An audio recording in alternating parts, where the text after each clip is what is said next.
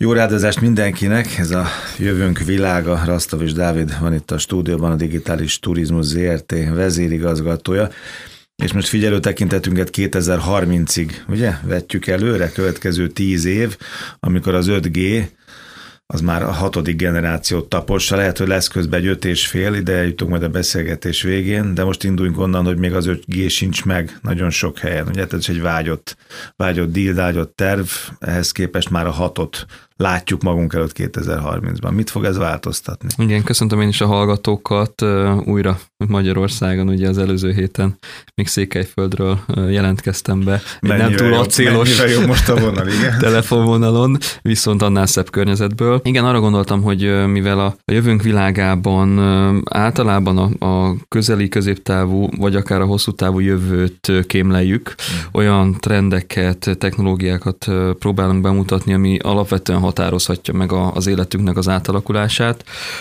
Ez egy, úgy gondolom, hogy egy, egy társadalmi gócpont lett az öt G kérdése, hogy egészséges, nem egészséges, milyen jogszabályi környezettel lehet bevezetni. Valójában mi is az az öt G, miért van erre szükségünk, és hogyha az öt G-t már használni fogjuk, akkor vannak tovább. Iparági szakértőkkel, szereplővel, szereplőkkel nagyon sokat konzultáltam az utóbbi időszakban.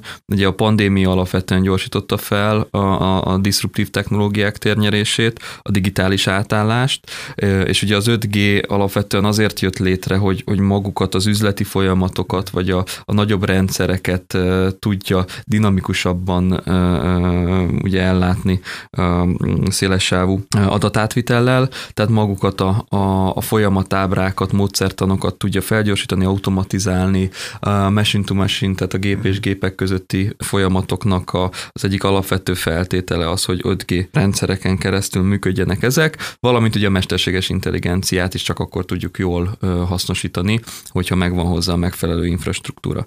Ugye innen indulunk, meg kell nézni a világban azt, hogy, hogy hogyan is változott világszinten a, a digitalizáció és, a, és az infokommunikációs infrastruktúra. A öt G hálózatok még nem sok helyen működnek, ezért Magyarország egy, egy vagy Magyarországon belül Budapestnek bizonyos részei kiemelt jó példaként szolgálnak akár a világ többi kis és középméretű fővárosának, hogy igenis lehet egy kis országban, kis lélekszámmal olyan dolgokat csinálni, ami világszinten is egyedülálló.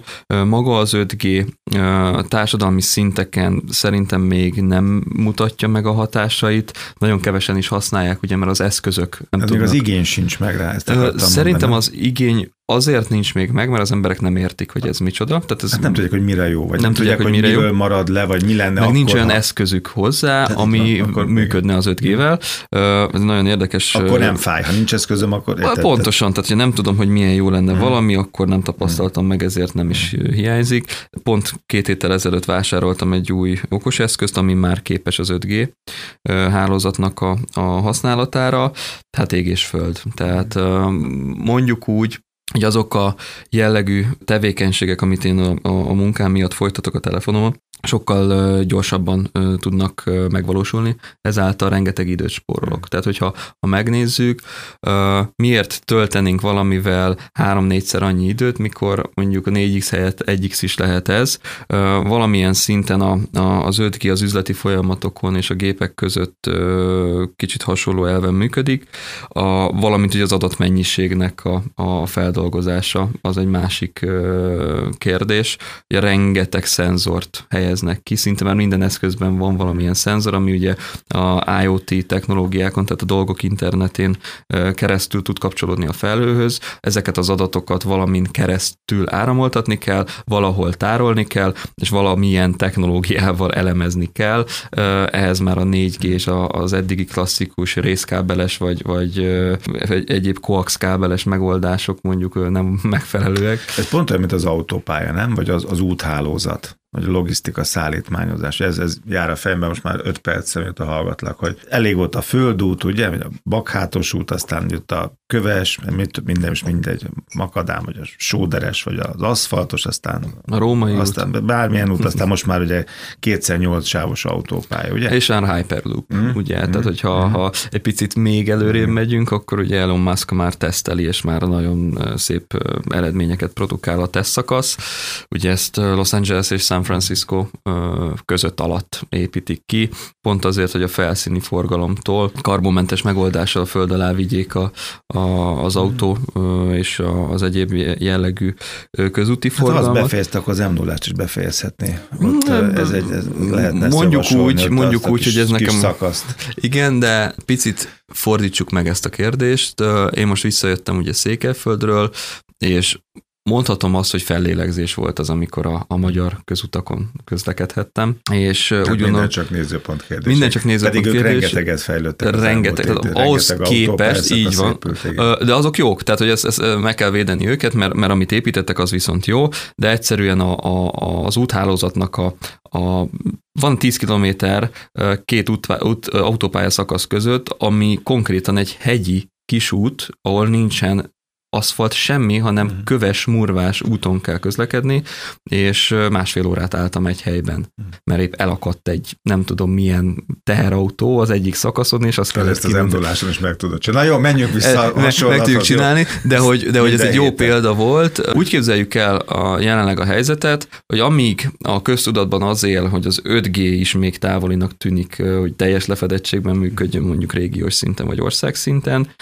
addig a szakemberek és a, és a nagy cégek, tehát a nagy big tech cégek, meg a telco cégek már a hat G-n dolgoznak, aminek a kifejezett célja, hogy energia hatékonyságban lépjen előre. Erje meg az ötöt? Igen, és az öt G-nek is van két generáció. Tehát az első generáció az fele annyi energiát fogyasztott, mint a második generáció, amit most használunk. A hat G ehhez képest töredékét fogja használni, de nem azért, mert teljes alapvetően más technológiaként fog a piacra lépni, hanem mert már optimalizálják az energia szükségletét, és akkora, képzeljünk el, vizionáljunk strádákat akkor a te példáddal, most is ilyen adatstrádákon megy az adatáramlás jelenleg a, a rendszerek között. Sok esetben, ugye amikor lelassul az internet, fogalmazzunk így, amikor akadozunk, lelassulunk, akkor dugó van.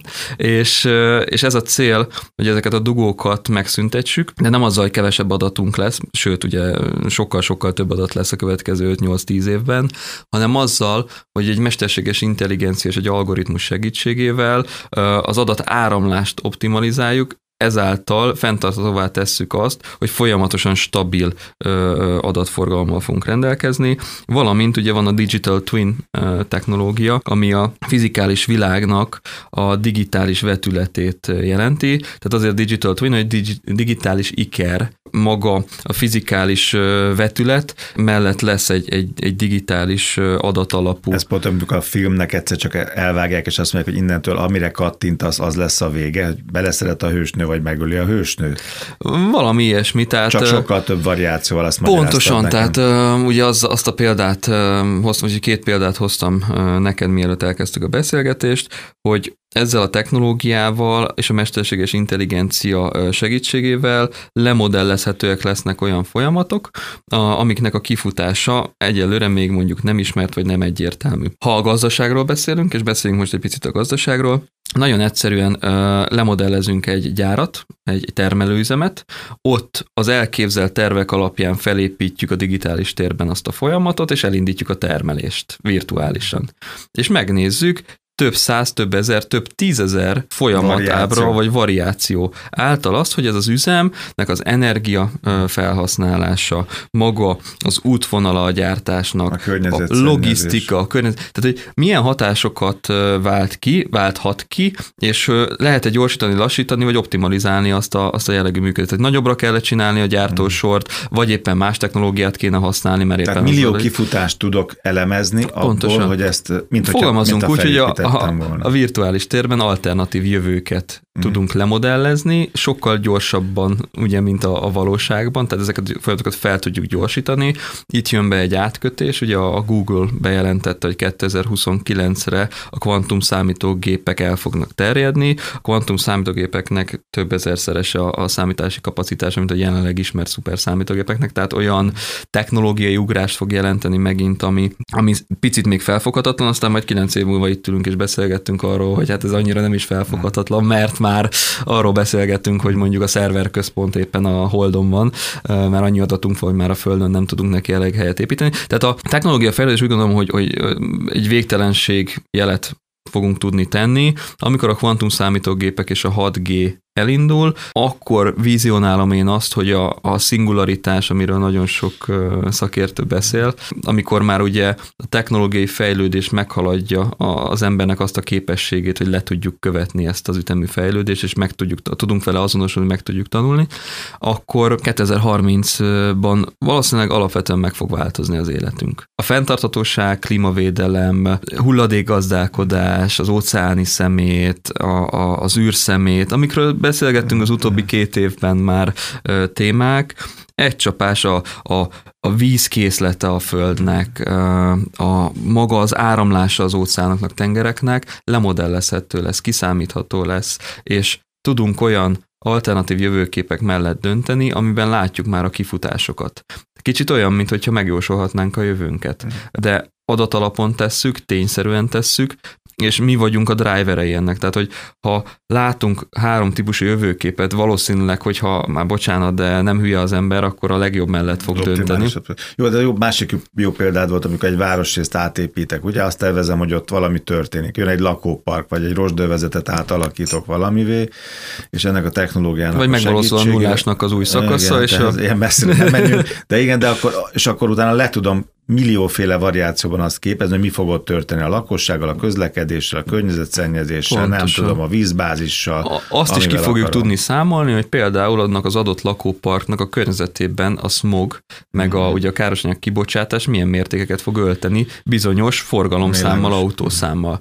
És eme Tehát amikor ezt az adatot látjuk, akkor tudunk dönteni, el tudjuk dönteni azt, hogy meg lehet odaépíteni, vagy, vagy nem lehet megépíteni, mert mondjuk ennek olyan hatásai lesznek, hogy az újszülöttek és az idősek, nem tudom, légzőszervi betegségeket kaphatnak. Tehát, hogy maga a...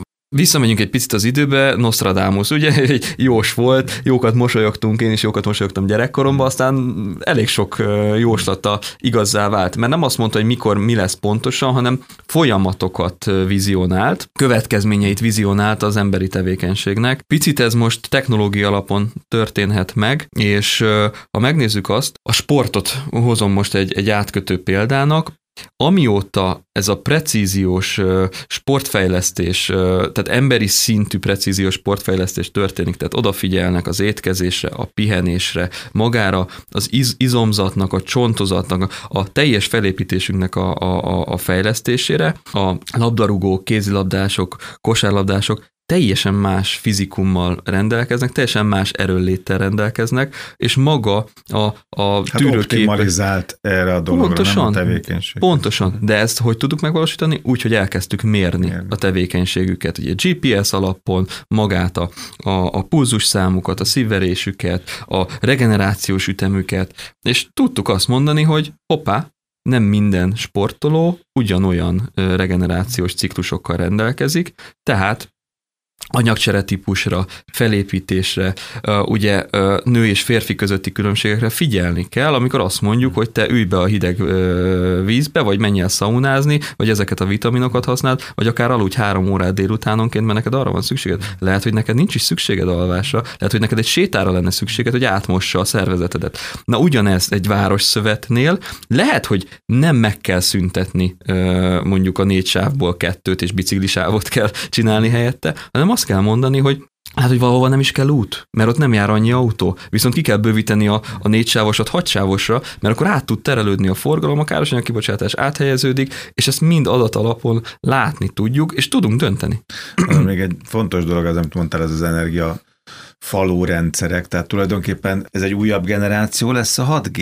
Vagy az öt G-nek egy továbbfejlesztése? Meg mondtuk ezt az öt és felet is. Inkább ez de egy evolúció. És azért is kell, mert egyszerűen nem bírjuk már energiával ezt a fajta adatátvitelt, meg ezt a fajta igényt, mert ez a, ez a, amikor az autópályát mondtam, meg a logisztikát, akkor arra is gondoltam, hogy oké, mennek ezek a kamionok, egyre nagyobb kamionok, de egyre többet fogyaszt, és egy idő után rájöttünk, hogy ezt nem bírjuk már tankolni. Most így, valahogy ez is, ez is megtörténik sem most. Sem gazdasági oldalon nem bírjuk tankolni, sem... Más kriptó, meg lát az összes többi, hogy egyszer csak kiderült, hogy jó, hát ez nem annyira zöld, hogyha ezeket ott bányásszák hatalmas telepeken. Nem, viszont hogyha visszagondolunk, hogy amikor elindult a, a, a gépjárműveknek a gyártása, milyen károsanyag kibocsátása. Ez meg nem volt érdekes, meg a, most lett érdekes. A, a dízel egy kettő euró egy kettő három négy. A kriptó se volt érdekes, hogy nem. Zöld vagy nem zöld, most nem. Már az is izgalmas. Viszont a legizgalmasabb ebbe az egészbe az, hogy túl sok energiát fektetünk arra, hogy mi nem jó. Több energiát kéne fektetnünk arra, hogy megvizsgáljuk, hogy Kínában például már mesterséges napot tudtak létrehozni. Meg esőt, meg sok minden más. Nem, ez, ez konkrétan egy mesterséges nap, ami olyan energiakibocsátással rendelkezik,